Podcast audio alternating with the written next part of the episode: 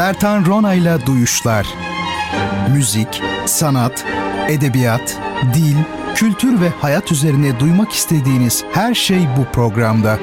Bertan Ronayla Duyuşlar her çarşamba saat 22'de Samsun'un Gerçek Radyosu'nda.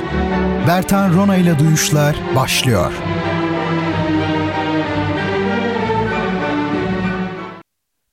Bertan Rona ile Duyuşlar programından hepinize hürmet ve muhabbet dolusu selamlar. 3 haftalık bir aranın ardından Duyuşlarda tekrar birlikteyiz. Müzik, sanat, edebiyat, felsefe, dil, kültür ve hayat dolu bu programı bendeniz Bertan Rona sizler için hazırlamakta ve her hafta çarşamba geceleri saat 22'de Radyo Gerçek canlı yayınında sunmaktayım.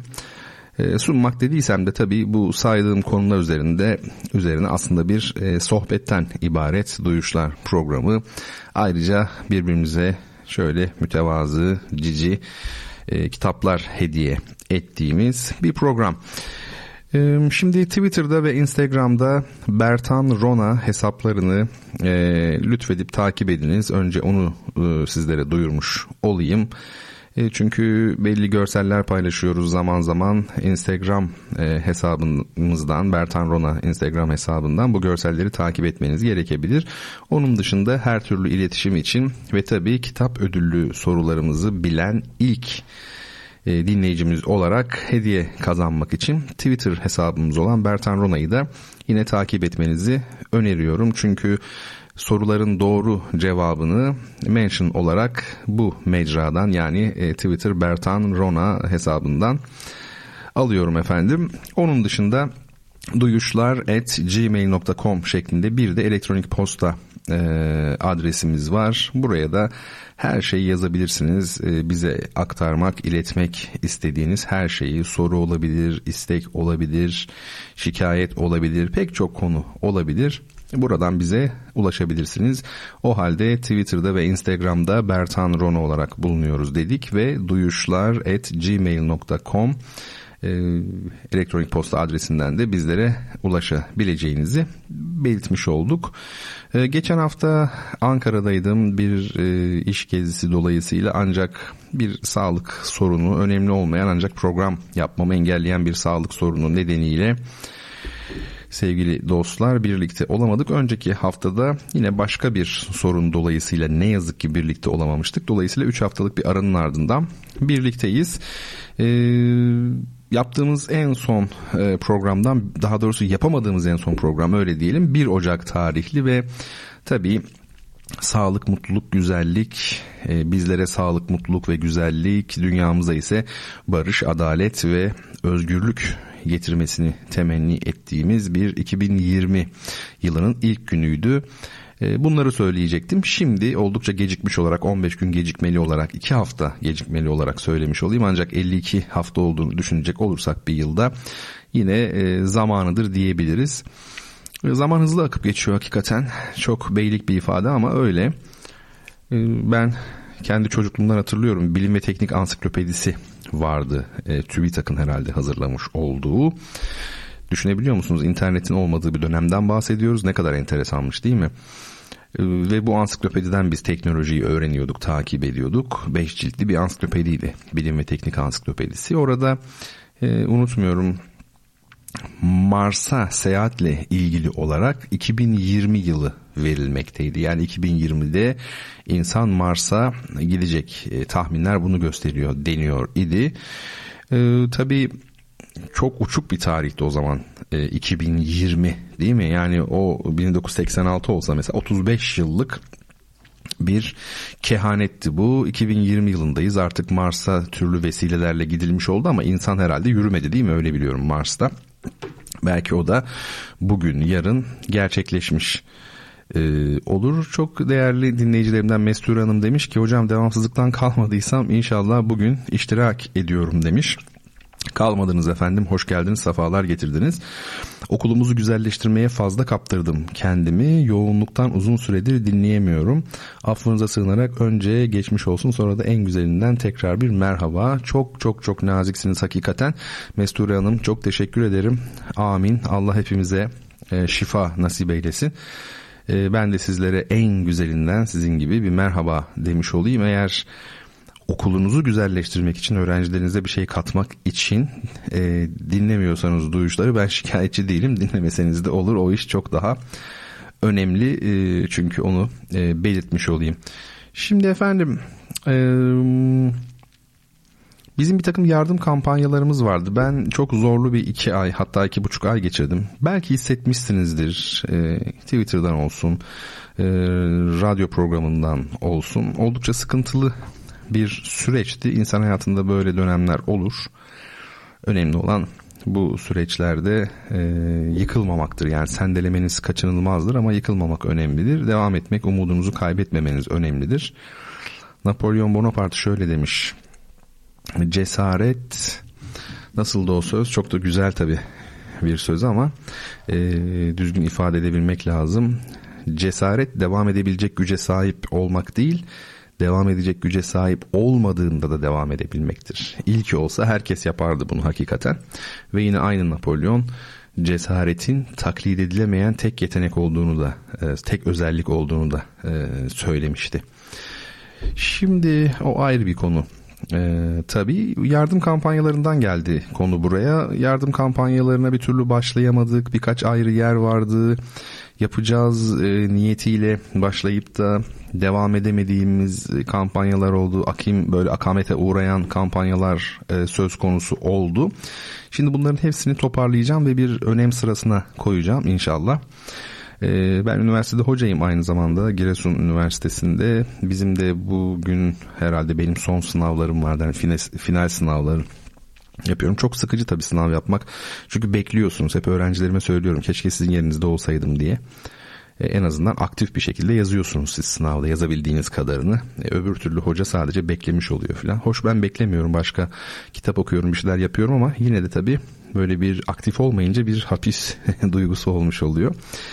Ee, şimdi ben de biraz daha herhalde e, rahata çıkmış olacağım. Çeşitli kampanyalarımız olacak. Sadece kampanyalar değil.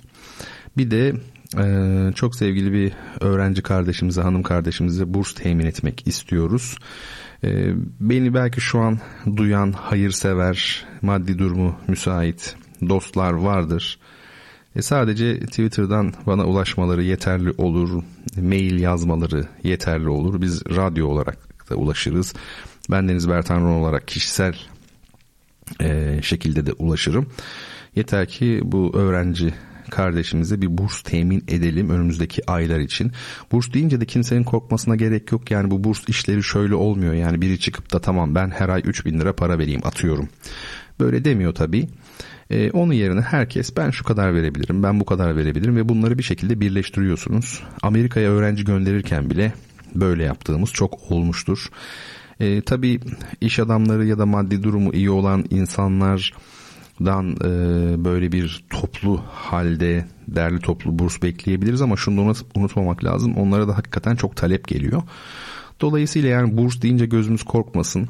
Ne kadar e, yardımcı olabilirsek o kadar iyi. Bir kişi şunu diyebilir. Ben 100 lira verebilirim her ay. Mesela atıyorum yani. Biz onları birleştiririz gerçekten. Bu arada tabii biz herhangi bir şekilde para almıyoruz. Onu da söyleyelim. Duyuşlar programının parayla hiçbir ilgisi yok. Ancak e, bu e, burs meselesini organize etmekte bir yardımımız dokunabilirse hakikaten çok mutlu olacağız.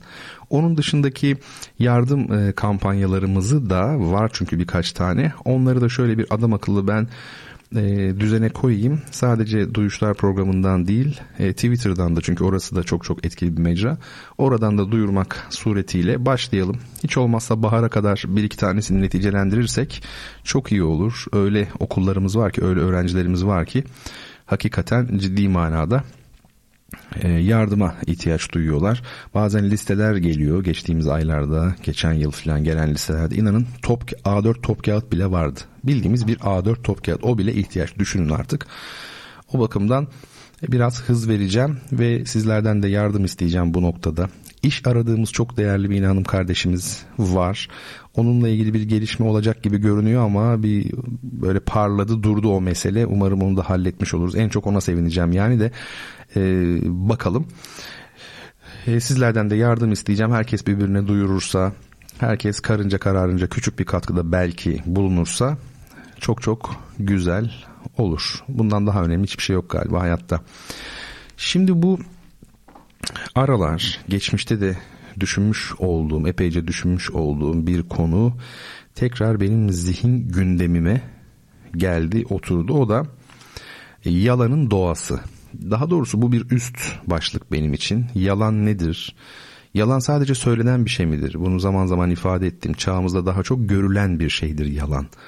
O ayrı bir konu. Bu dediğim gibi yani yalan bir şemsiye kavram belki üst kavram ama onun e, içerisinde çeşitli varyantlar var. Bunlardan bir tanesi de insanları doğrularla kandırmak. Yani doğruyu söyleyerek yalan söylemek. E tabii çünkü yalan sadece bildiğimiz şekilde olsaydı insanlar da bu kadar saf değil. Hiç kimse ona inanmazdı. Yalan tam karşıtı gibi görünen o maskeyi takan, o kıyafeti giyen bir şey aslında. Yani doğrularla insanı kandırmak diye bir şey var. Şimdi mesela e, buzdolabına bakıyorum. Ben bu aralar çok bakıyorum buzdolabının derin dondurucusunun e, efendime söyleyeyim e, termometresine. Genelde eksi 18 civarı olur. Benimki eksi 22 derecede duruyor.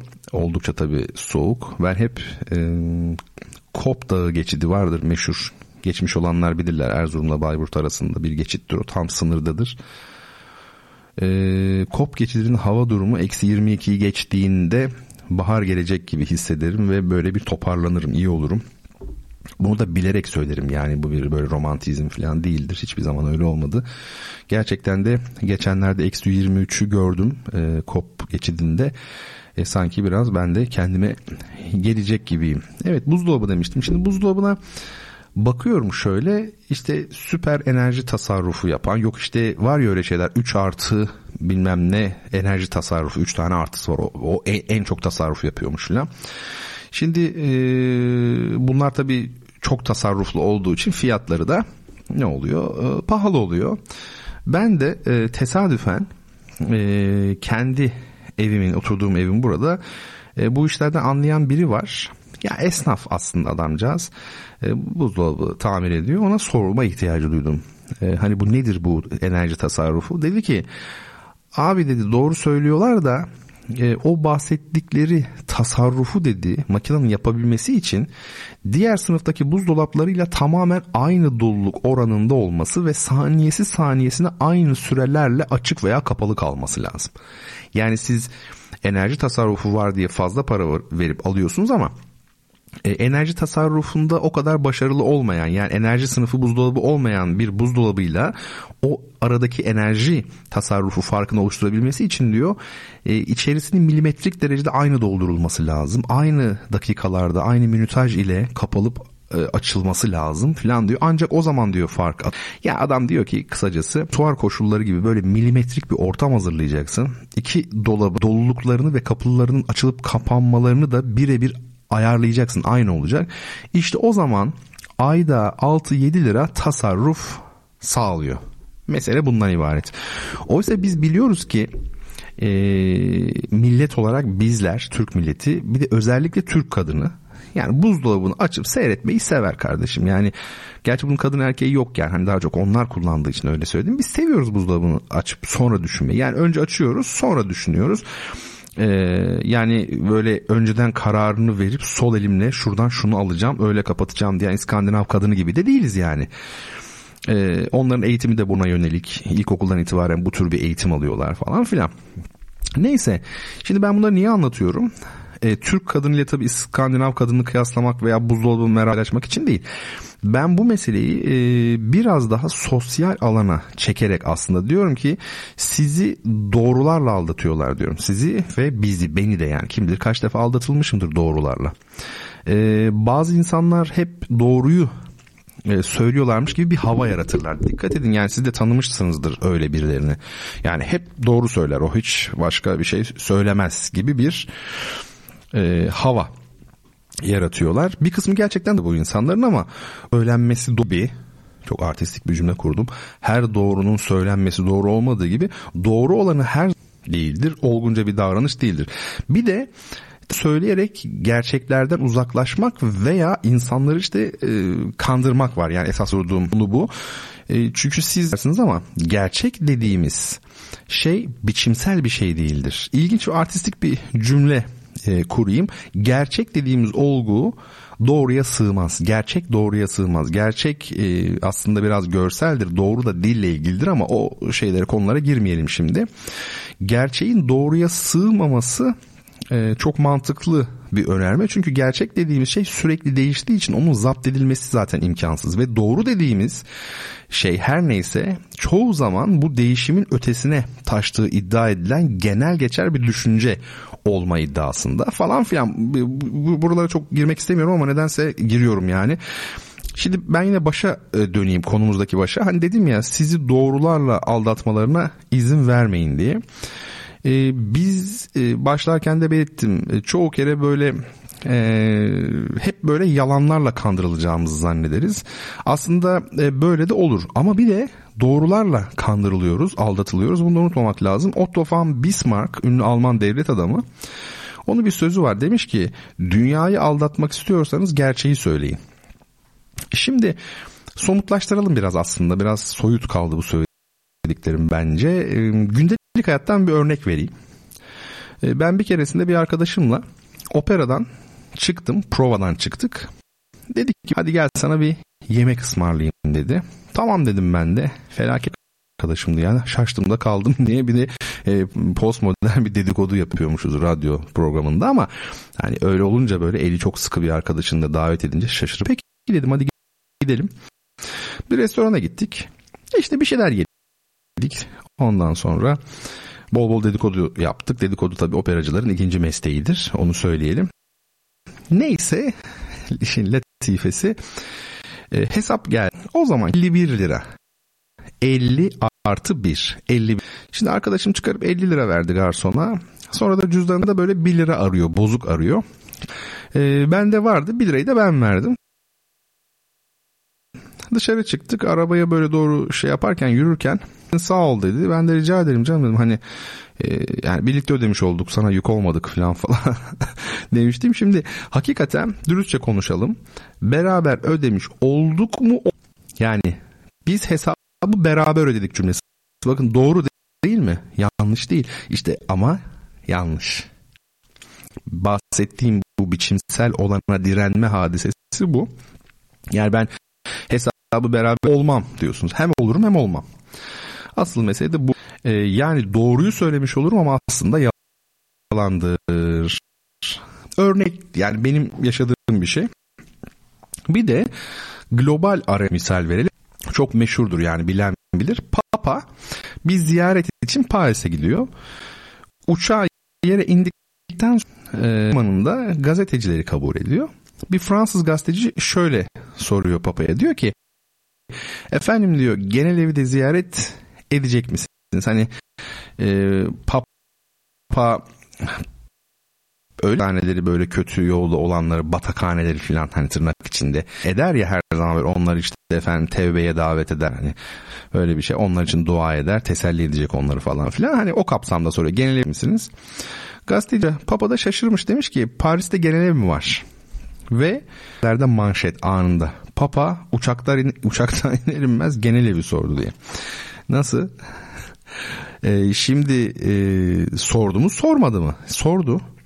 İşte insanları doğruyu söyleyerek kandırmaya bir başka uluslararası arenadan diyelim. Uluslararası kozmopolite bilinen bir örnek bu.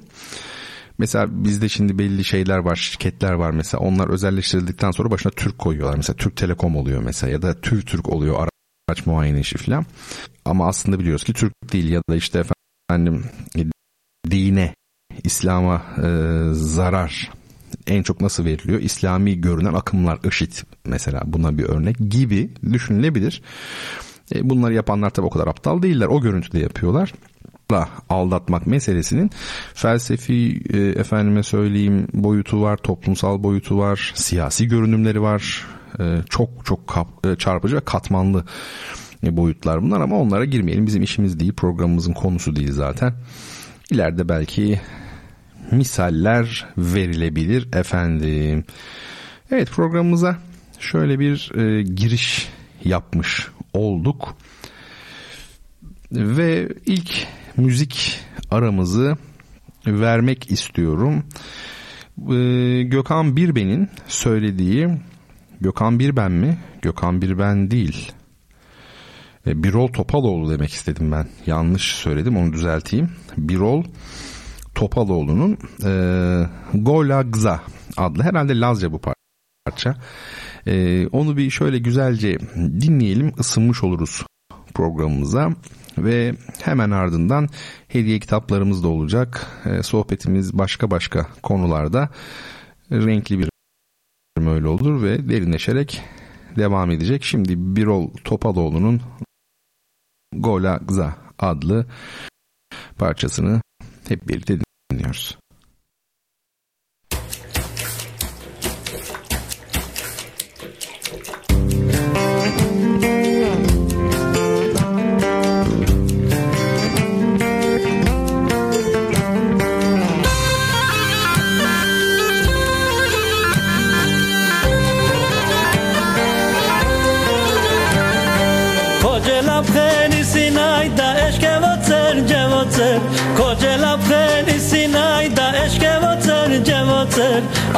Արտոլիչոնիկալե արտին գոլան նվոցել Արտոլիչոնիկալե արտին գոլան նվոցել Նեպետոլի աձիրու համ գոլաշիկ զալեպը Չապլատե մաչխատիկի մունցորը դիդալեպը Նեպետոլի աձիրու համ գոլաշիկ զալեպը Տիկտակ շագոգաշիրան էվելուլի վալեպը Thank you.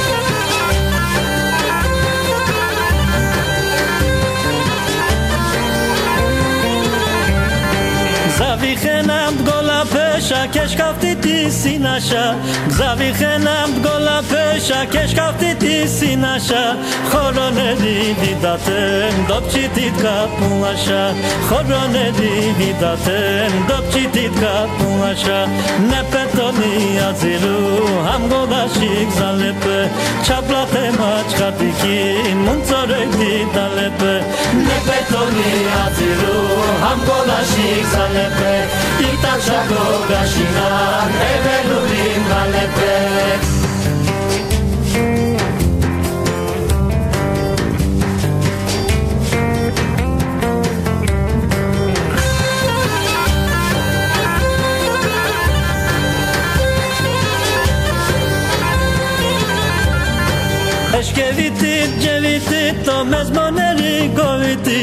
aşk evitti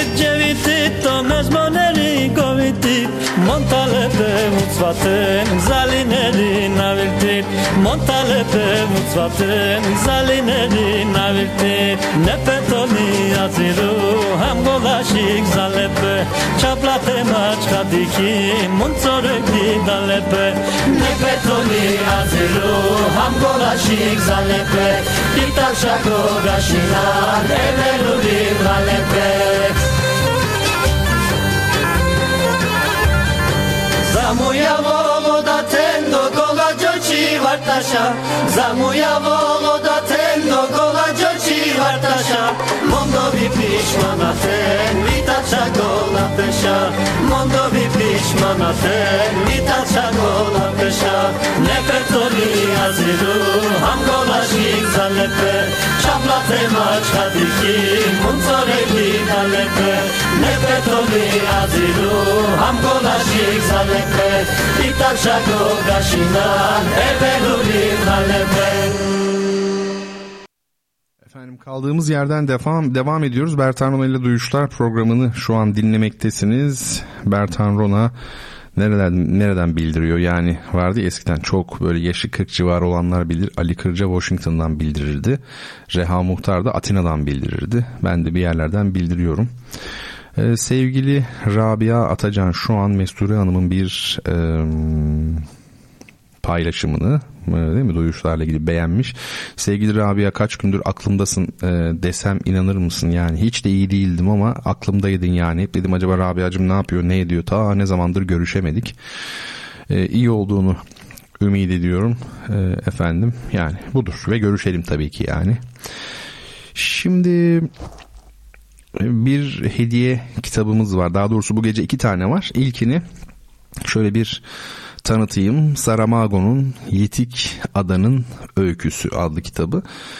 Ee, ben bunu tabii 1 Ocak tarihinde Instagram'a yüklemiştim. Onu artık değiştirmedim. Yani çok da matah bir şey değil yükledim derken yani dediğim gibi Google'dan bulabileceğiniz bir görsel sadece kitabın kapağı. Ee, bu akşamki iki tane hediye kitabımızdan biri. Birincisi Jose e, Saramago'nun Yitik Adamın Öyküsü ve bir kitabımız daha var tabii e, bu gece. O ikinci kitapta Peter Handke'nin e, Solak Kadın adlı kitabı. Şimdi kitaplarımızın bir sponsoru olacak yakında hatta oldu bile sayılabilir. Bir de e, kitaplarımızın sponsoru değil de yani hangi kitapları hediye edeceğimizin akıl babası olan e, çok değerli dinleyicim Demet Hanım var. Sağ olsun var olsun bana güzelce bir liste yapmıştı. E, ben de oradan şöyle bakıp bakıp sizlere hediye etmeye çalışıyorum. Listemiz bayağı bir idare edecek gibi ama bakalım yani. Şimdi yeni sponsorumuzla birlikte belki e, kitap sayısında artış olur. Eskiden 4 kitap veriyordum bir bölümde. Sonra 1'e düştü. Şimdi 2 falan şu bir şeyler yapmaya çalışıyoruz işte.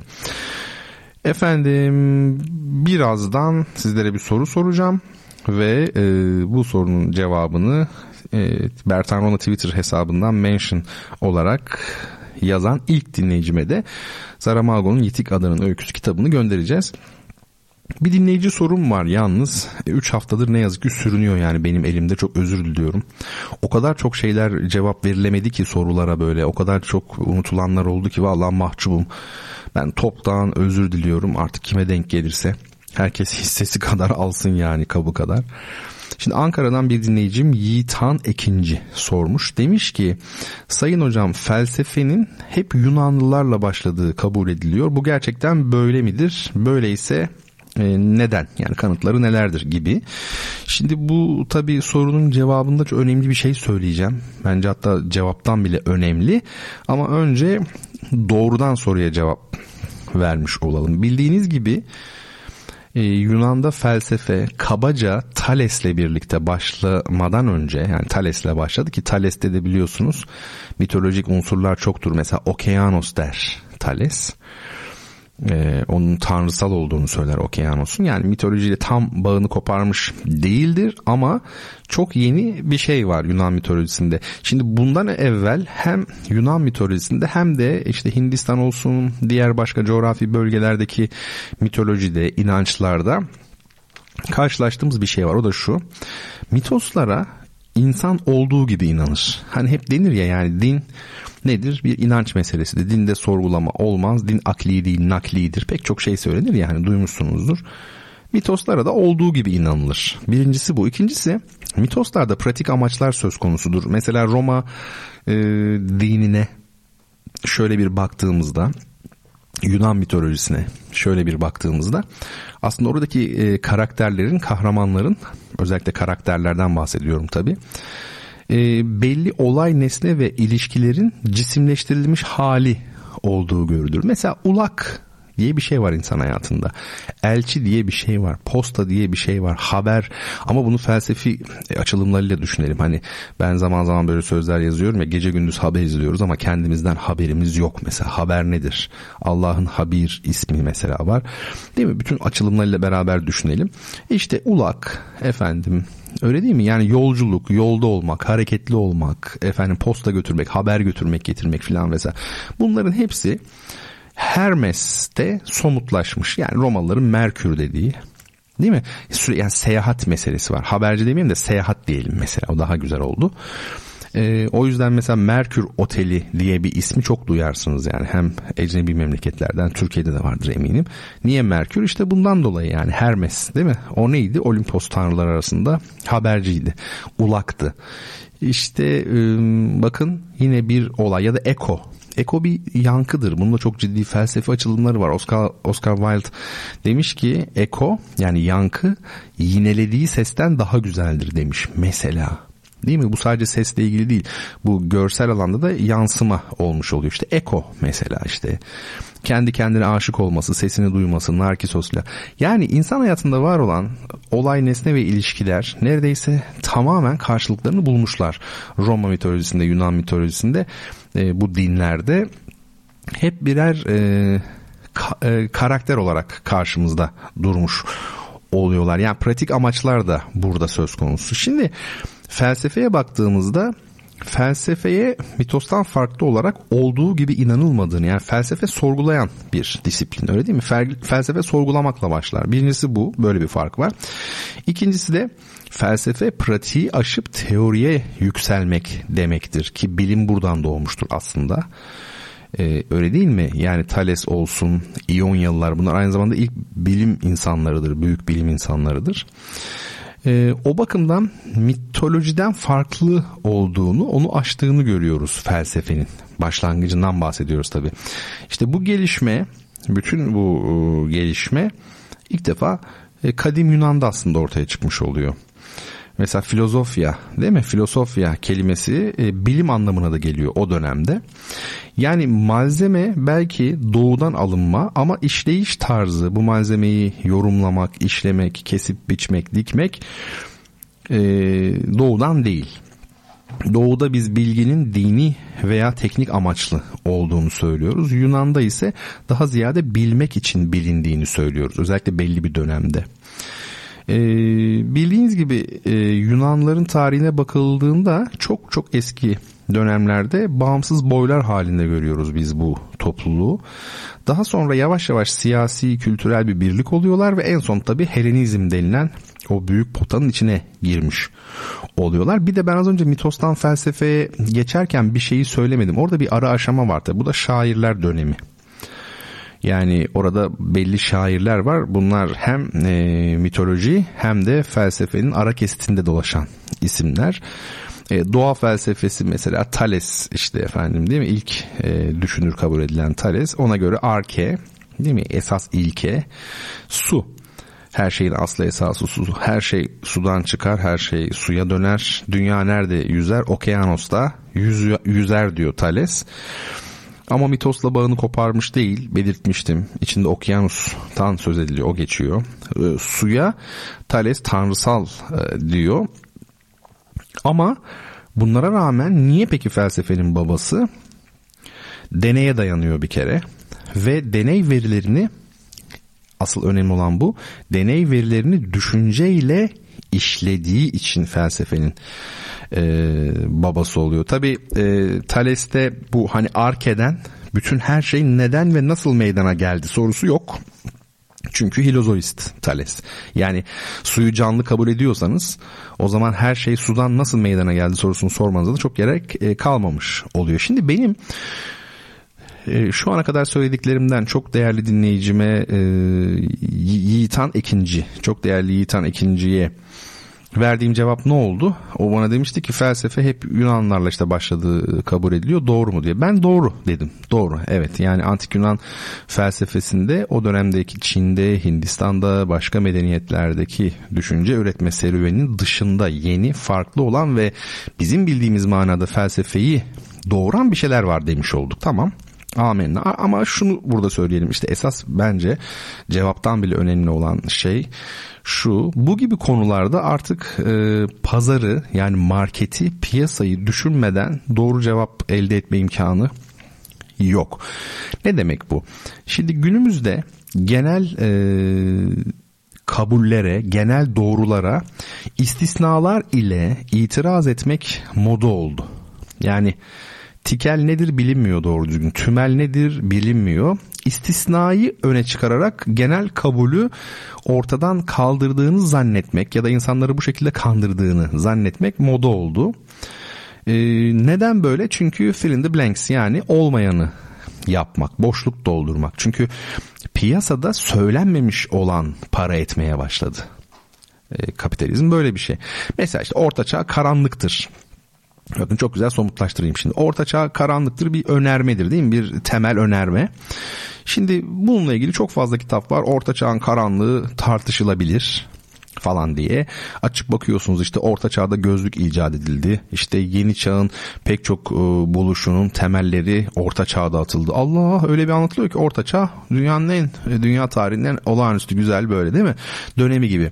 Yahu bu e, söylediklerini güzel kardeşim zaten orta çağ karanlıktı diyenler de biliyor. Ama onlar o tabloyu değiştirmeye yeterli değil ki. Peki yazar niye bunu böyle yazıyor? Ben gerçekten inandıklarını da zannetmiyorum. Çünkü o para ediyor. Biz büyük hatalar içerisindeyiz. Bir mesela işte DNR gibi bir yere giriyoruz mesela diyelim. Orada pek çok kitap var. Dostoyevski var, Nazım Hikmet var, Necip Fazıl var. Oo var oğlu var büyük yazarlar var, Nietzsche var filan. Onları orada görünce oranın böyle entelektüel bir mekan olduğunu zannediyoruz. Hayır, o gördükleriniz birer ticari ürün. Öyle olmasa e, böyle sayfa sayısı arttıkça kitabın fiyatı artar mı ya? Buradan belli ne kadar rezalet bir e, sektör olduğu. Onlar inanın bana bakkaldaki ton balığı gibi yok işte efendim bilmem ne çikolatalı gofret filan gibi o bakkallara marketlere sıralanmış ürünler var ya süpermarkette. Hiçbir farkı yok. Onların pazarlanış biçimi açısından söylüyorum. İçeriği farklı olabilir. Hiçbir farkı yok. Dolayısıyla şeyde de öyle. Yani biz bir böyle bilimsel bir ürünü elimize aldığımızda da hemen ona saygıyla falan yaklaşıyoruz ama o da aslında dolaşım içerisinde kendine edinebildiği yer kadar var. Şimdi mesela size hani farklı olmak zorundayız ya yapılmayanı yapalım falan. Orta Çağ'ın karanlık olduğu önermesi, Orta Çağ'da pek çok büyük bilimsel buluşun yapıldığı ya da diğerlerin sonrakilerin temellerinin atıldığı önermesiyle niye çelişiyor olsun? E, genel manada tabii çok karanlıktır yani. Milyonlarca kadının cadı diye yakıldığını, öyle bir dönemden bahsediyoruz. Yani korkunç savaşlar, yüzyıl savaşları, 30 yıl savaşları yani açlık, sefaret, perişan, korkunç ya korkunç. E şimdi yani neymiş efendim gözlük orada bulunmuş. Yani böylelikle işte siz akademik camiada falan ilgi çekmiş oluyorsunuz. Farklı bir şey söylüyorsunuz. Onun içinde şunlar vardı falan. Bunlara itibar etmemek gerekir. Genel manada onu söyleyeyim. Bu benim kanaatim tabii. Her görüşü tabii okuyalım. İçlerinde belki de olağanüstü yetenekli bir yazarın veya bir düşünce insanının, akademisyenin yazdığı bir şeydir. Bütün temel kabulleri de değiştirebilir. O başka. Hani benim bahsettiğim genel bir problem. Bu çok sık görülen bir şey. Şimdi bakın bir şey söyleyeceğim size. Müzikte bir notanın nasıl çalınacağı meselesi ne artikülasyon denir genel manada. Yani hem yorum hem artikülasyon. Şimdi e, artikülasyon mesela bir e, müzik başlıyor piyano için bir parça. Besteci o notaların üzerine çeşitli bağ işaretleri yapar. Sen de bu bağ işaretlerine bakarak orayı yorumlarsın. Çünkü sadece do re mi fa sol mesela nota İyi de onun envai çeşit yorumu var. Yani do re mi fa solü nasıl çalacağım? Bunu besteci bağlarla, çeşitli işaretlerle belirtmiş olur. Ancak Bach döneminde, Johann Sebastian Bach döneminde bu ortaçağ karanlık meselesi vardı ya az önce hani yapılmayanı yapmak için ondan bahsediyorum. Bakın o konuda bir örnek veriyorum. Bu defa müzikten veriyorum örneği. Bach döneminde notaların nasıl çalınacağını, nasıl yorumlayacağını ifade eden bağ işaretleri kullanılmıyordu. Sadece çıplak nota yazılıyordu. Neden bağ işaretleri yok? Çünkü o dönemde sözlü kültür hakimdi ağırlıklı olarak ve Bach'ın eserlerini çalan kişiler genellikle onun talebeleriydi ve hocalarından dinlemiş oldukları için eseri meşk usulü gibi yani beraber çaldıkları çalıştıkları için zaten biliyorlardı. Şimdi peki Bach'ın eserlerini biz bugün nasıl çalacağız? Çünkü üstad üzerine işaret koymamış. İşte bakın e, siz büyük bir müzikologsunuz diyelim. Çok büyük bir Bach uzmanısınız. Bach eserlerinin iyi bir yorumcususunuz falan böyle insanlar var dünyada. Geçmişte yaşadı, yaşamışlar, şimdi yaşayanlar var. E, bu insanların her biri kendi bilgileriyle, kendi görgüleriyle mesela Gustav Leonard en büyüklerinden biri diyor ki Bach bunlara koymadı işaret ama şöyle şöyle çalınması lazım. Yani işaretleri kendisi koyuyor bu büyük isimler bağları kendisi koyuyor. Böylelikle de nasıl çalınması gerektiğini bugün bizlere anlatmış oluyor. Biz notayı satın aldığımız zaman dışarıdan üzerinde bağ işaretlerini görüyoruz. Kim koymuş onları? Gustav Leonard koymuş ve kendi bilgisiyle koymuş. Çünkü elimizde kesin veri yok ama o, o kadar tabii büyük bir bilim insanı, o kadar büyük bir sanat insanı ki o bir takım e, şeyler koymuş. Siz de ona göre çalıyorsunuz. Şimdi ama biliyor musunuz Gustav Leonard bunu yaptığında ve bastırdığında artık telif haklarını da satın almış oluyor. Yani o bağları, onun yaptığı işaretleri, koyduğu işaretleri bir daha bir başkası koyamaz. Çünkü onları Gustav Leonard koymuş ilk defa. Hani bir nevi patent almak gibi düşünün. Şimdi diyelim ki ben de bir editörüm. Ben de Bach'ın eserlerinin yorumuna dair kendi bağ işaretlerimle, kendi işaretlerimle bir yayın yapacağım. Yani Bach notalarını ben de yayınlamak istiyorum. Ve işin tuhaf tarafı şu ki ben de Gustav Leonard'ın yaptıklarının doğru olduğuna inanıyorum. Yani ben de aynı kanaatteyim Gustav Leonard'la.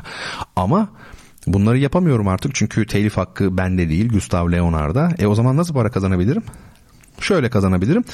Doğru olduğuna inandığım şeyi yapmıyorum yanlış olduğunu düşün bildiğim hatta. Yani yanlış olduğuna inandığım yanlış olduğunu bildiğim bir takım bağlar koyuyorum. O zaman telif problemi yok. Çünkü bunları daha önce koyan olmadı. Bakın kimin? Adım da çok meşhur mesela Ricordi ya da Mugelini. Büyük büyük adamlar bunlar. Yani bu alanda isim yapmış. Ama adam aslında doğru olan daha önce alındığı için telif hakkı itibariyle kasıtlı olarak başka bir şey koyuyor. Sırf para kazanma amacıyla. Nasıl? İşte buyurun fill in the blanks. Bunun gibi yani akademik camiada da ortaçağ karanlıktır bir kabulse ya da felsefe kadim Yunan'da başlamıştır bir kabulse Allah Allah buna aykırı pek çok istisna pek çok veri filan toplayarak 500-600 sayfalık bir kitap yazıyorsunuz filan ve o 5 yılda 10 yılda filan adınız biraz prim yapıyor.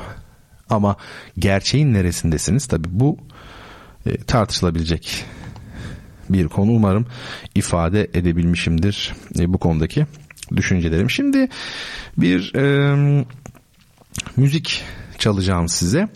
Strauss'un e, veya Brahms'ın olağanüstü güzellikteki klarnet eserlerini değil de Amerikalı 20. yüzyıl bestecisi Aaron Copland'ın Copland Kaplan demektir. Klarnet konçertosunun ilk bölümünü dinleyeceğiz. Zamanında Türkiye'ye de gelmiş. Hatta Ankara Devlet Konservatuvarı'nda ziyaret etmiş bir isim Kapland. Benim rahmetli hocam anlatırdı. Genç kompozisyon talebeleri olarak işte kendisine sorular sorduk e, demişti. E, bu Kaplan dediğim gibi aslında Kapland Amerikan şeyi gibi görünüyor ama bir Yahudi soyadı. E, adı da Aaron zaten o da Harun demek. Geçen de Twitter'a bu Bihter isminin İngilizce better ile aynı kökten aynı anlama geldiğini e, belirtmişim. Geç, yani eski tweetlerimden birinde gördüm tesadüfen ve bilen her şeyi farklı görür demişim. Daha doğrusu bilene her şey farklı görünür tabi. Hani bu Terminator filminde var işte robot veya makina mı neyse etrafa baktığı zaman her şeyin analizi böyle otomatik olarak e, dökülüyor ya gözlerinin önüne böyle kırmızı kırmızı böyle yazılarla. Onun gibi yani tabi bu işin şakası öyle data şeklinde değil tam tersine anlam düzeyinde tabi görmekten söz ediyorum. Şimdi Amerika'nın tabii çok köklü bir müzik geleneği var. Aaron Copland Amerikalı bir besteci. Şimdi onun klarnet konçertosundan bölüm dinleyeceğiz ama e, bununla birlikte Amerika'nın müzik geleneğini, sanat geleneğini e, konuşmak lazım. New York'un 1910'lardan 20'lerden itibaren Paris'i dünyanın sanat merkezi olmak anlamında e, geçmesi, sollaması hadisesi var. Rahmaninov'un, Stravinsky'nin e, neden Paris'te değil de New York'ta öldükleri hadisesi var. İlk Amerikalı doğumlu yani Amerikan doğumlu ilk orkestra şefi Lorin Metzel mesela. Bu kişinin üzerine konuşmalıyız. Leonard Bernstein'in üzerine konuşmalıyız. Bugün neden New York'ta 30 bin tane konser piyanisti yaşıyor? 30 bin. Ee, bunları hep konuşmak lazım ama geniş zamanlarda inşallah konuşuruz. Şimdi Kaplan'ın klarnet konçertosunun ilk bölümünü dinleyeceğiz.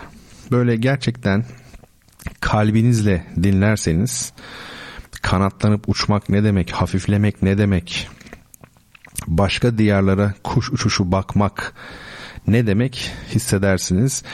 E, programdan evvel çok sevdiğim bir arkadaşımla şöyle bir Whatsapp'tan yazıştık. Kötüyüm dedi yani kendimi kötü hissetmiyorum dedi. Ben de al benden de o kadar dedim yani. İkimiz de birbirimizden kötü. Ama e, o arkadaşıma ve kendime de tabii şu müziği böyle gerçekten e, gönül gözüyle dinlememizi yani ikimizin de öneriyorum. Tabii bütün değerli dinleyicilerime hafifleyeceğiz ve yukarı doğru böyle uçacağız. Adeta maddi ağırlıklarımızdan e, kurtulacağız. Öyle bir hava var. Ve e, ilk hediye kitabımız vardı ya Saramago'nun e, kitabıydı Yitik Adanın Öyküsü. Onu vermek için de sorumuzu soralım. Müzik çalarken e, isteyen müziği dinler, isteyen e, cevap vermeye çalışır kitap için. isteyen ikisini birden yapar bilemiyorum. Soru şu herhalde duyuşlar tarihinin en uzun sorusu olarak e, bu tarihe geçecek.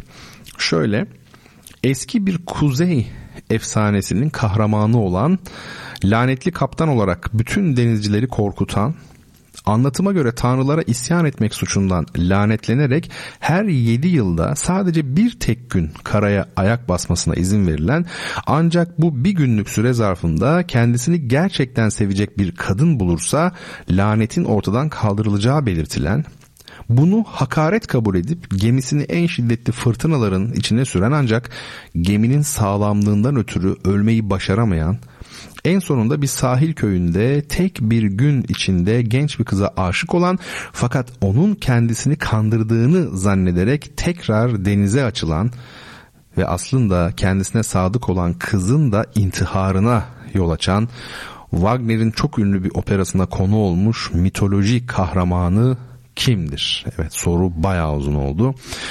E, bu cevabı sizler yaza durun. Hep birlikte Aaron Copland'ın klarnet konçertosunu dinleyelim efendim. Ardından da kaldığımız yerden inşallah devam ederiz.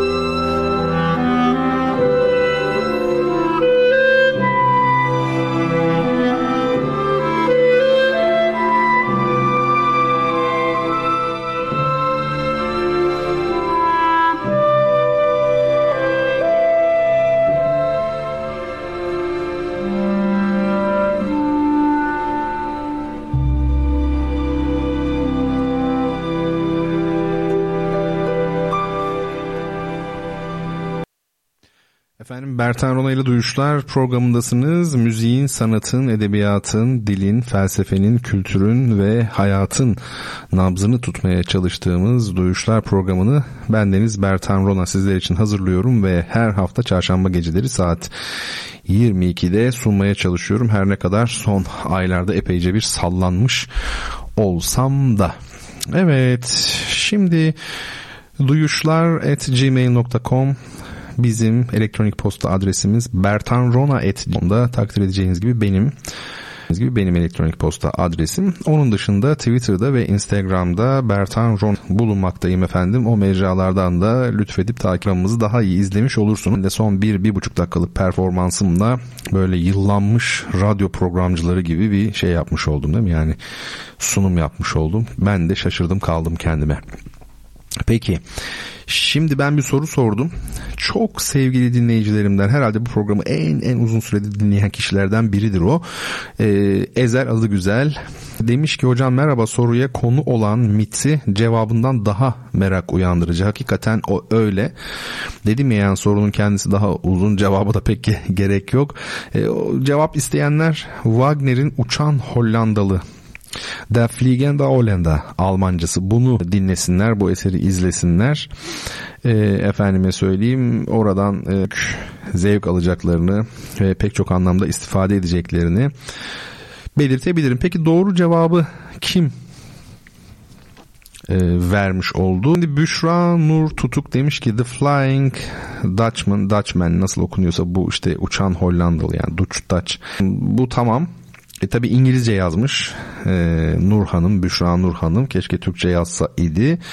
E, Berat Hanım da demiş ki Willem van der Decken demiş. Daha sonra yine Berat Hanım Hector Barbosa demiş. Cevap tabi uçan Hollandalı ya da en azından benim istediğim oydu. Öyle söyleyelim. Türkçesini beklerdik ama sizlere de hiç kıyamıyor. O yüzden ilk kitabımızı Büştuk hanımefendiye gönderelim. Kendisinden istirhamım ister bana mail olarak ister duyuşlara mail olarak yani Gmail üzerinden her ikisi de ya da Twitter'dan direkt mesaj olarak bana adını, soyadını, adresini ve telefon numarasını kargonun ulaşabilmesi için yazsın ki biz de hemen e, kitabını kendisine e, gönderelim. Mesture Hanım demiş ki hocam sanki bu soru sorulmuştu diye hatırlıyorum. İyi ki Mesture Hanım gibi dinleyicilerim var. Değil mi? Yani onlar e, olmasa programı kimse dinlemeyecek gibi bir hisse kapılabiliriz yani. Hakikaten düşünün bakın. Benim dinleyicilerim sayıcı az olabilir ama nitelikli dinleyiciler ta e, değil mi kaç bölüm oldu? Duyuşlar çok oldu herhalde. Bir şeyler oldu yani en azından 100 100 bölümü geçti. İşte e, ne zaman ne sorulduğunu hatırlayanlar var. O yüzden böyle kaçamak da yapamam hani. Doğrudur bu soruyu sor sormuş olabiliriz. Şaşıracaksınız belki ama hani hakikaten arkadaşlar yani bu şeyleri bulmak soru değil mi? Yani alt üstü bir soru ne var yani her hafta iki soru bulamaz mı? Bazı düşünüyorsunuz düşünüyorsunuz ay ne sorayım yine tarih mi olsun edebiyat mı diye. Hakikaten kolay olmuyor. Müzik seçmek falan da öyle. Çeken bilir yani. Peki sevgili Rabia da herhalde şu an radyo programını dinlemiyor. Öyle anladım ben çünkü Twitter üzerinden cevap vermiş sevgili Mesture Hanım'a. Dolayısıyla ben ona mesaj yazayım en, en, en iyisi mi Rabia'cığım nasılsın filan ne yapıyorsun şeklinde. Çok güzeldi değil mi bu açıklama bu müthişti yani. Peki şimdi ee, uçan Hollandalı dedik ve biraz Brahms üzerine konuşalım çünkü bundan sonraki aramızın müziklerini Brahms'tan seçtim. Bu kısmı dinleyin, iyi dinleyin çünkü e, hayatınız boyunca size çok çok güzel zamanlar e, geçirtecek olan ruhunuzu bu hastalıklı sorunu dünyada rehabilite edecek olan, sizi iyileştirecek olan, insana inanılmaz bir asalet velik duygusu kazandıracak olan Brahms'tan e, söz edeceğim. Brahms üzerine biraz konuşalım ki siz de bundan sonra hayatınız boyunca Brahms eskiden olsa planı alın, CD'sini alın, kasetini alın derdim. Şimdi tabii YouTube var. Oradan da hatta MP3 yapıyorsunuz ve şeyler var işte. E, Brahms kimdir diye düşünecek olursak bir kere şunu bilmemiz gerekmektedir. Alman müziğinin, Alman müziğinin üç büyük B'sinden biridir. Kimdir onlar? Bach, Beethoven ve Brahms. E, Bach'ın ve Beethoven'ın yanına ismi yazılacak kadar büyük olabilir mi bir besteci? Olabilir. Brahms onlardan biridir. E, gürül gürül akan Alman, niye Alman müziği deyip duruyorum? Mesela Mozart da Almanca konuşuyordu ama Mozart Avusturyalıydı. Köken olarak Alman olsa bile daha doğrusu nerede doğduğunun veya kökenin bir önemi yok. Yaptığı müziğin ne müziği olduğunun bir önemi var. Mozart hiçbir zaman Alman müziği yapmadı. İtalyan müziği yaptı. Tipik bir Viyanalıydı. Schubert de öyleydi. Ama Beethoven da Viyana'da ölmekle birlikte yaptığı müzik hiçbir zaman bir Avusturya müziği olmadı. Hep Alman müzik geleneği içinde yer aldı. Bu gelenekler arasındaki fark uzun uzadıya konuşulabilir. Ama şimdilik şunu bilelim. Bach, Beethoven ve Brahms. Alman müziğin üç büyük B'si. Klasikçiydi Brahms. Yani romantik dönemde besteci, romantik dönem bestecisi yani Klivre'den sonra yaşamış bir besteci ancak klasik vazgeçememiş. Büyüklüğü her zaman burada aramış bir besteci. Birinci senfonisini yaklaşık 20 yılda bazı yazılarda 23 diye geçiyor. 20 yılmış bir besteci. O dönemde 42-43 yaşına gelmiş bir bestecinin senfonisinin olmaması oldukça tuhaf bir durum iken Brahms'ın tam da bu yaşlara kadar 42-43 yaşlarına kadar senfonisi yoktu. Diğer eserleri tabii piyano konçertosu olsun, oda müziği eserleri gümbür gümbür piyano yapıtları falan ama oratuar eserleri var. Fakat senfonisi yoktu. O da 20-23 yıllık bir çalışma sonucunda birinci senfonisini ortaya koydu. E, temsil, temsil demeyelim yani premier gecesi ilk defa seslendirildiği gece o kadar büyük bir e, hayret ve hayranlık uyandırdı ki eser. Dediler ki bu e, Brahms'ın birinci senfonisi değil. Bu Beethoven'ın 10. senfonisi. Burada hem Beethoven'a benzediği hem de Brahms'ın e, Beethoven kadar büyük bir senfoni yazdı. Beethoven'ınkiler kadar büyük bir senfoni yazdığı iması var. Söylendiğine göre Brahms genç genç Samsunlular gibi konuştum değil mi? Samsun'a selam olsun. Çok sevdiğim şehirlerden biridir. Epey kaldım orada. Ee, hem genç e, Samsunlular E'leri açık söyler ama bir de plakada 55. Yani bu kadar denk geliyor değil mi? 55 gibi oluyor tabii zor yani. Bari 43 falan olsaydı yani.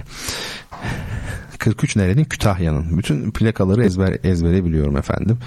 Lisede bir iddia üzerine 10 e, dakikada hepsini ezberleyebilir misin, ezberleyemez misin? 10 muydu? 7 dakika mı? Teneffüse 7 dakika gibi bir şey kalmıştı. Ama o zaman şeyde bitiyordu 76'da galiba değil mi? Yani şey, ondan sonrakiler yoktu bu şimdi hani Düzce yok efendim Kilis milis. Onlar yoktu yani Osmaniye, Yalova. Şimdi e, gençliğinde Brahms e, bir eserini çalıyor üstadların karşısında ve tabi e, Mozart'a, Beethoven'a, Bach'a benzeyen çok yer olduğu için üstadlar e, sıkıştırıyorlar Brahms'ı. Genç tabii Brahms 20'li yaşlarda. E, hocalar büyük yani yaş olarak 60-70 yaşında eski kuşaktan böyle baba baba adamlar. Diyorlar ki burası notayı önlerine alıyorlar bittikten sonra burası Mozart diyorlar. Yani benziyor manasında. Burası işte Beethoven falan. Burası Bach. Ne diyeceksin diyorlar hani bu benzerliğe. Rivayet odur ki Brahms şey demiş. Ben zevk sahibiyim demiş. Yani yanlış kişiye söylüyorlar aslında üstadlar bunu. Çünkü adamın en büyük hayali Mozart gibi, Beethoven gibi, Brahms gibi olabilir miyim acaba? Şey Bach gibi olabilir miyim? Yani onların yazdığı cümlelerden bir tanesini yazabilir miyim? Öyle büyük bir hayranlığı var. Wagner e, ile Uçan Hollandalı dedik az önce. Onun bestecisi Wagner ile temel bir karşıtlık içindeydi. Wagner anarşisti, Wagner fütüristi, Wagner operacıydı, opera bestecisiydi. Brahms ise tam düzene uygun, hiç fütürist değil, hatta tam tersi geçmişe dönen opera yazmamış hiçbir zaman. Tam tam tersi senfonik müzik geleneğini sürdüren biri. Bir dip akıntısı gibidir Brahms'ın müziği. Alttan akar, bağırmaz, bağırmadan anlatır. Yani o kadar asildir ki çektiği acı romantiklerin bir özelliği tabii hüzün, acı, duygusallık, öznellik. Fakat Brahms'ta asla çığlık görmezsiniz, asla feryat görmezsiniz. Hep bir inilti gibidir veya içine atar. Ee, Brahms formal yapı klasik, içerik romantik, e, inanılmaz bir şey. Tabii Clara Schumann ile olan büyük bir aşkı var. E, Clara Schumann'ı çok sevdi Brahms. Clara da onu sevdi aslında. Ancak Clara Robert Schumann ile evliydi ve Schumann çok erken yaşta 46 yaşında akıl hastanesinde çok e, kötü koşullar içerisinde vefat ettikten sonra onun hatırasına e, saygısızlık olmasın düşüncesiyle tıpkı bir ortaçağ şövalye aşkı ya da şövalye romansı içindeymişçesine e, birlikteliklerini e, meşrulaştırmadılar. Yani evlenmediler.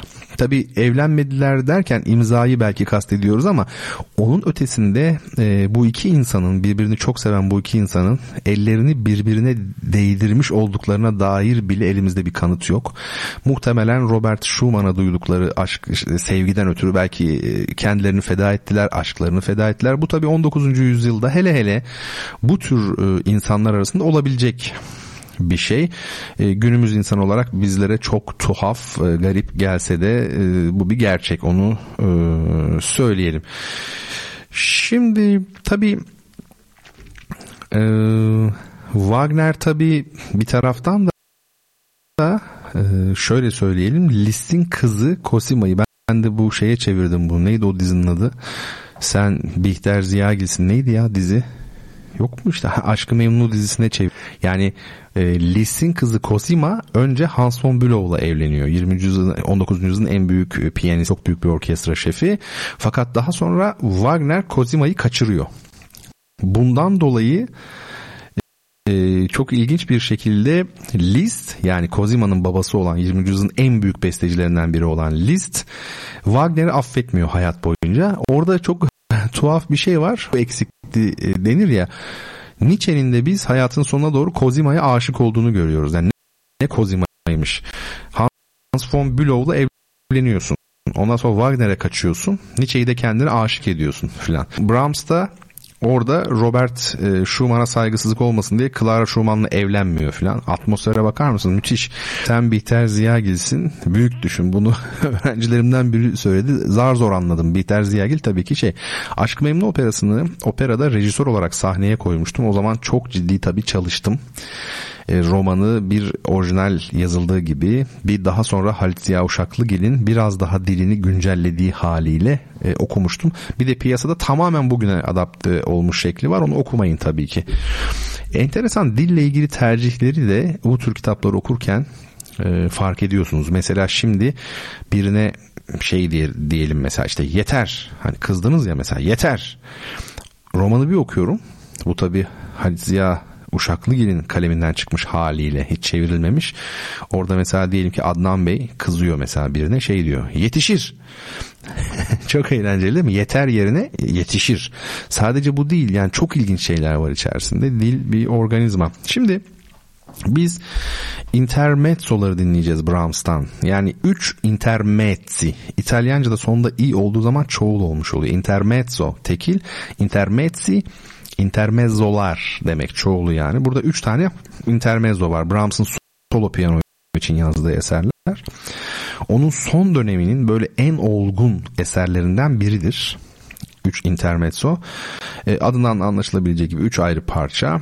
Efendime söyleyeyim. Son yazılmış. Oldukça onlar bunlar ama bütün klasik müzikçilerin e, teslim edeceği gibi Brahms'ın en özgün ve en üst düzeyde e, onun sanatını en iyi yansıtan yapıtları arasında aslında. E, durum e, böyle şimdi bir güzelce efendim e, dinleyelim e, biz ikincisini dinleyeceğiz onu söyleyeyim yalnız size üç tane ama biz ikincisini dinleyelim müzikte ne Chopin'e ne Schumann'a benzemeyen çok böyle daha e, yer yer içsel kapalı derin bir anlatım olduğunu iyi kulaklar hissedecektir efendim. Bundan sonra bol bol Brahms dinleyiniz. İkinci hediye kitabımızı tanıtalım. Peter Handke'nin Solak Kadın. Ben de solağım bu arada onu söyleyeyim. Solağım derken ben sağ elimle yazıyorum. Ama yıllardır kendimi tabii gözlüyorum. Mesela hmm, ne olabilir? Şöyle bir düşünelim. Telefonla hani elinizle yazıyorsunuz. Ben sol elimle yazıyorum mesela. Ondan sonra diyelim ki çekirdek ben sol elimle yiyorum. Her şey yazı sahil şüpheleniyordum zaten bundan. Geçen bir öğrencim söyledi. Ne derece doğru bilmiyorum. Sizler daha iyi biliyorsanız söyleyin bana. Alkışlar hangi elinizi diğerine vuruyorsanız anlaşılıyormuş e, solak olup olmadığınız. Mesela alkışlarken sağ elimi böyle açık tutup sol elimle vuruyorsam solakmışım ki ben öyleyim kesinlikle. E, herhalde bu filan sol elle yazım yazılır filan illa sağla yazacaksın diye baskılandım ben yani herhalde öyle bir şey var. Futbol oynarken de küçükken hem sağ hem sol elinde eşit derecede oynuyordum. Neyse geçti artık bizden top mop. Soru şu Solak Kadın kitabı için. Dünyanın en yüksek kıtası hangisidir? Dünyanın en yüksek bu ilginç bir sorudur. İlginç bir coğrafya sorusudur. En yüksek kıtası. Şimdi efendim şöyle yapalım. Um, Opus 117 3 intermezzosundan 2 numara olanı çok değerli piyanistimiz Emre Şen'in yorumuyla dinleyelim. Ardından kitabımızı da verelim ve program, programımızın son bölümünde artık birlikte olalım.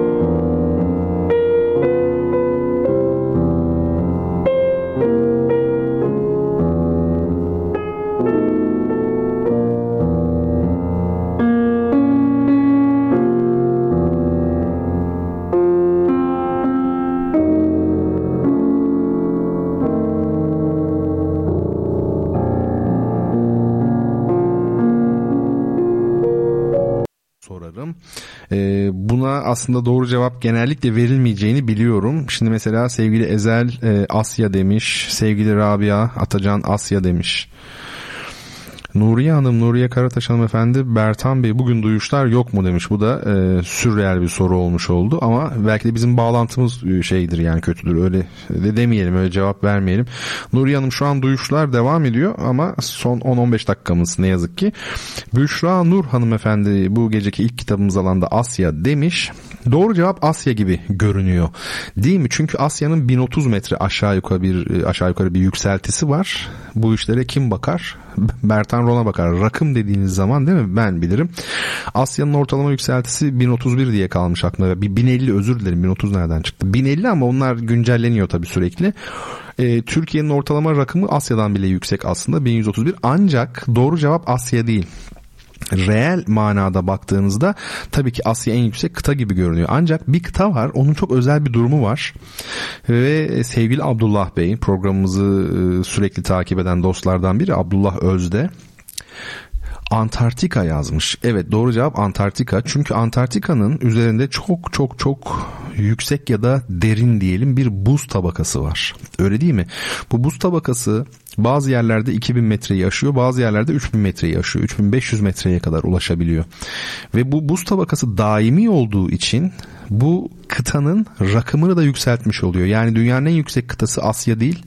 Neredeyse ortalama belki de 3000 metre rakımlı Antarktika yani Antarktika kıtasındaki buzlar erise ana kaya olarak düşünecek olursak ana kara olarak düşünecek olursak çok daha küçük bir yapıyla karşı karşıyayız ve bu ıı, bölgeler henüz adam akıllı incelenmiş değil. Çünkü çok fazla bir tabii kalın bir ıı, buz tabakası var. Onun altını görebilmek, görüp işlem yapabilmek değil mi? Çalışabilmek kolay değil. O bakımdan doğru cevap Antarktika. Ve ikinci kitabımız da Peter Handke'nin Solak Kadın kitabı da e, sevgili Abdullah Özde'ye gitmiş oldu. Şöyle bir beğeneyim dur. Hepinizi beğeneyim bir dakika. Büşra Nur Hanım'ı beğendim. Nuriye Hanım'ı da beğendim. Bugün duyuşlar yok mu diyor. Rabia'cığımı da beğendim. Ezel Bey'i de beğendim. Tamam. Hepinizi beğeniyorum. Ben bir şey yazmadığım için beni beğenemezsiniz yani.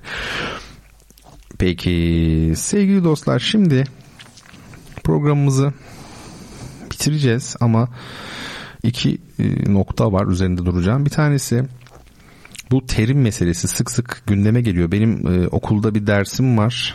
O da müzik terminolojisi isimli bir ders. Çok yararlı olduğunu düşündüğüm bir ders. Öğrencilerimiz müzik terminolojisini öğrenmeliler ve Türkçe müzik terimlerini de şüphesiz öğrenmeliler. Fransızca, İngilizce, özellikle İtalyanca ve Almanca bunlar da öğrenilmeli tabii ki. Şimdi bazen şu deniyor hep yani e, terim efendime söyleyeyim niye Türkçe olsun ki müzik terimleri yani deniyor. Oysa ki Türkçe olmaması için bir sebep yok.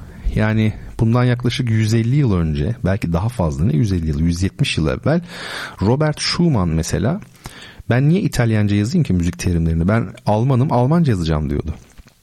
Debussy Fransızca yazıyor. Herhalde bir tek Türkçe yazmayayım aman hani kendi dilimde yazmayayım diyen biz varız. Yani kendi değerlerimizden nefret eden. Ha prova terimleri, hız tabirleri yani bu işte allegro, manon, troppo falan çok standartlaşmış olanlar tamam elbette ki kalır. Ama onun dışında ben niye dominant diyeyim? Efendime söyleyeyim niye tonik diyeyim yani. Niye mesela kuartet diyeyim de dörtlü demeyeyim. Yaylı çalgılar dörtlüsü. Ya da yaylı dördül. Dördül de çok güzel. Öyle değil mi? Yani bunların e, kesinlikle e, aslında bizim kendi ana dilimizde ifade edilmesi e, gerekiyor. Bazen şey deniyor burada. İşte efendime söyleyeyim e, sen bu terimi kullandığın zaman işte bunu e, kimse anlamaz, halk anlamaz deniyor. Oysa ki terimler zaten halkın anlaması için kullanılan kelimeler değildir. Terimler bir e, meslek dalına has, sadece o meslek dalında kullanılan duygusal manadan tamamıyla yoksun, sokakta hiçbir karşılığı olmayan, e, meslek erbabı dışındaki insanlar tarafından bilinmesi gerekmeyen somut bir şeyi doğrudan net ifade etmek için bir mesleki kavram ifade etmek için türetilmiş kelimelerdir. Yani tınaş diye bir mesela bizim bir terimimiz var. Ya da mesela ne diyelim tınaş olmasın da mesela durgu. Şimdi sokaktaki e, kişi Durguyu bilse ne olur bilmese ne olur? Bilmesin zaten. Yani sokaktaki herhangi bir durguyu bilirse ben ona iyi gözle bakmam yani. Bir garipserim. Nereden biliyor bu adam? Deli mi derim yani? Değil mi? Ya da mesela aşıt. Aşıt nedir mesela? Merdiven skala anlamında kullanıyoruz bunu. Niye İtalyancasını kullanayım da benim Anadolu ağızlarında var olan Kırşehir'de başka yerlerde aşıt kelimemi alıp da terim yapmayayım? Bu önemli yani. Bunu söyleyelim. Şimdi işte bilim uluslararasıdır e, bilim dili uluslararasıdır. Her zaman söyleniyor. Bilim dili uluslararası değildir. Bilim bilimin yöntemleri uluslararasıdır. Dili niye uluslararası olsun? Ha belli tarihsel dönemlerde belli kültür e, odaklarında ciddi bir birikim yaşanmıştır. Mesela Arapçada, mesela Latince'de, mesela İngilizce'de yer yer Osmanlı Türkçesinde ama bu e, herhangi bir şekilde bilimin dilinin uluslararası olduğu anlamına kesinlikle gelmez. Tam tersine biz kendi köklerimizden bir takım terimler türetirsek ancak gençler, öğrenciler küçük yaşta bazı şeyleri anlayabilir. Yani bu eğitimde de geçerli, eğitim bilimlerinde de geçerli. İstiklal diye bir kelimemiz var. Kim biliyor istiklalin kökünü? Bana söyler misiniz yani? İstiklal. Nereden geliyor? Arapça kele, yani kıllet. Mastara bakar mısınız? Kıllet az demek az. Şimdi bağımsızlıkla az olmanın ne alakası var? Tabii ki bunun kültür tarihi açısından çok güzel bir açıklaması var ama Şimdi öğrenci bunu öğreniyor mesela. Ya istiklal ya ölüm yani. Köküyle bağlantı çok kuramıyor. Oysa ki bağ, bağcık, bağlantı, bağlam, bağıntı, bağımsızlık. Bakın görüyor musunuz? Yani bağlamak kökünden neler türetmişsiniz, neler türetebilirsiniz. O yüzden bu dilde sadeleşme çalışmalarına da öyle toptancı bir şekilde ha bunlar kafayı yemiş şöyle güzelim kelimeleri dilden attılar gözüyle bakmamak lazım. Yani aşırılı aşırılık arz eden e, uygulamalar var tabii ki belli dönemlerde özellikle çok çok artmış bu. Ama genel manada dilin sadeleştirilmesi çok önemli. Bu konularda e, düşünmek isteyenler Macarcanın ve Almancanın nasıl sadeleştirildiğine bir baksınlar. Alman dilinin İngilizce, Fransızca ve Latince e, ağırlıklı ağırlıklı olan o baskıdan nasıl kurtarılmaya çalışıldığını yani Almanca için nelerin yapıldığını bir okusunlar. Eski Türk Dil Kurumu yayınlarının ancak işte nadir kitaptan falan getirtebileceğiniz çok eski yayınlarında e, bunu işleyen, bu konuları ele alan kitaplar var. Sizlere tavsiye ederim. Şimdi Abdullah Bey de kitabını almış oldu. Sevgili Rabia da programı dinliyormuş bak. Haksızlık etmişim Rabia'yı dinlemiyor diye. E, ona da şey yaparım e, bir cevap yazarım tabii ki.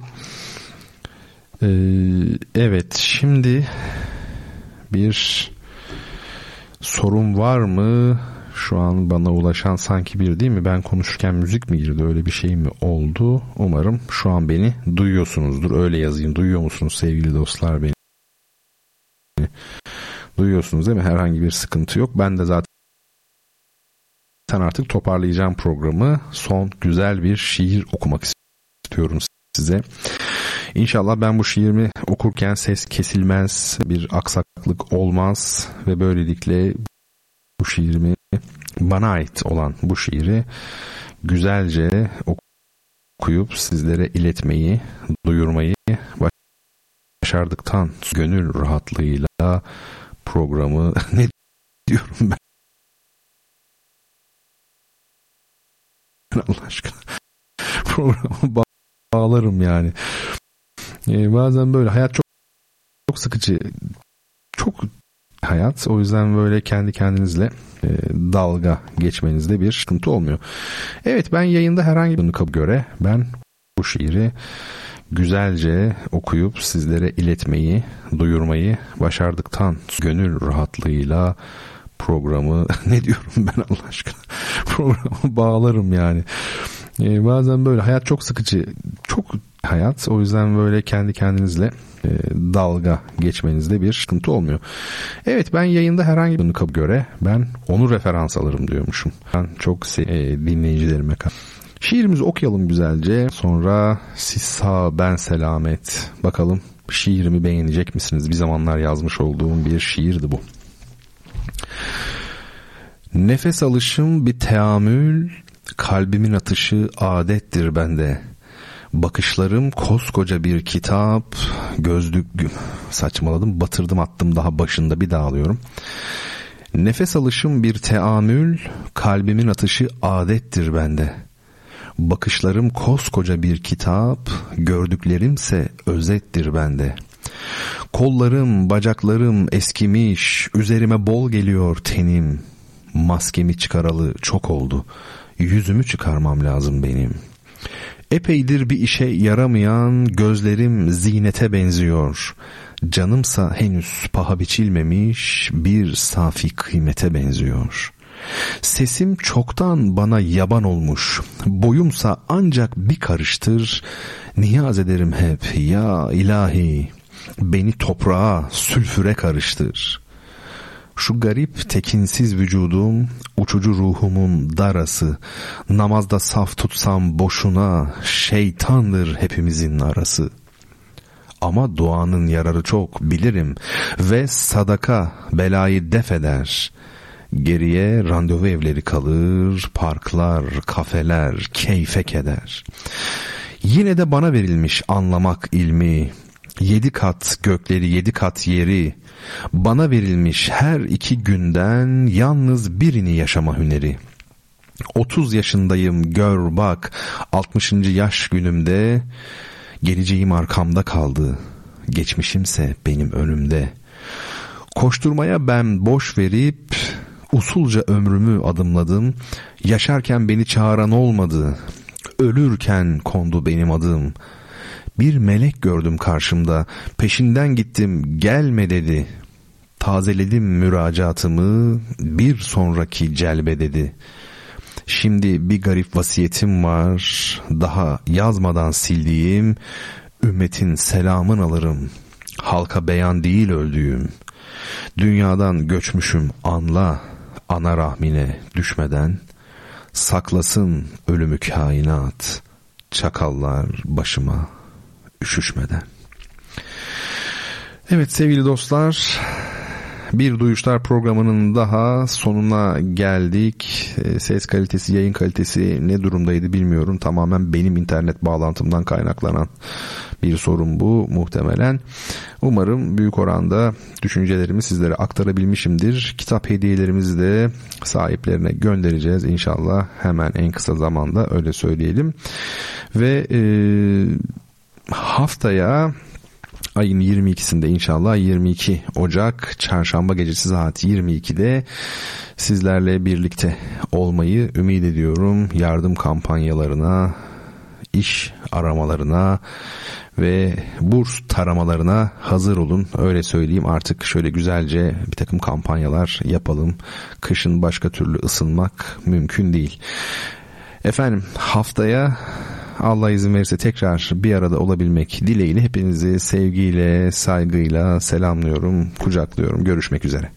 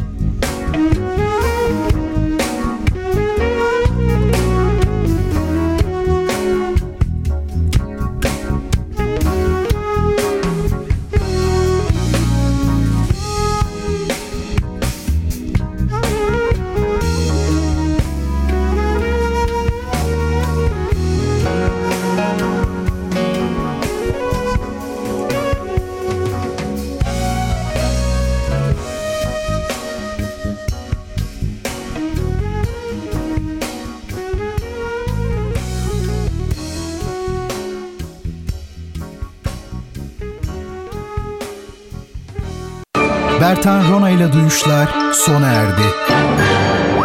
Bu program hakkındaki düşüncelerinizi dinleyen et radyogercek.com adresine mail atarak bize ulaştırabilirsiniz. Dinlemiş olduğunuz programda ürün yerleştirme yapılmıştır.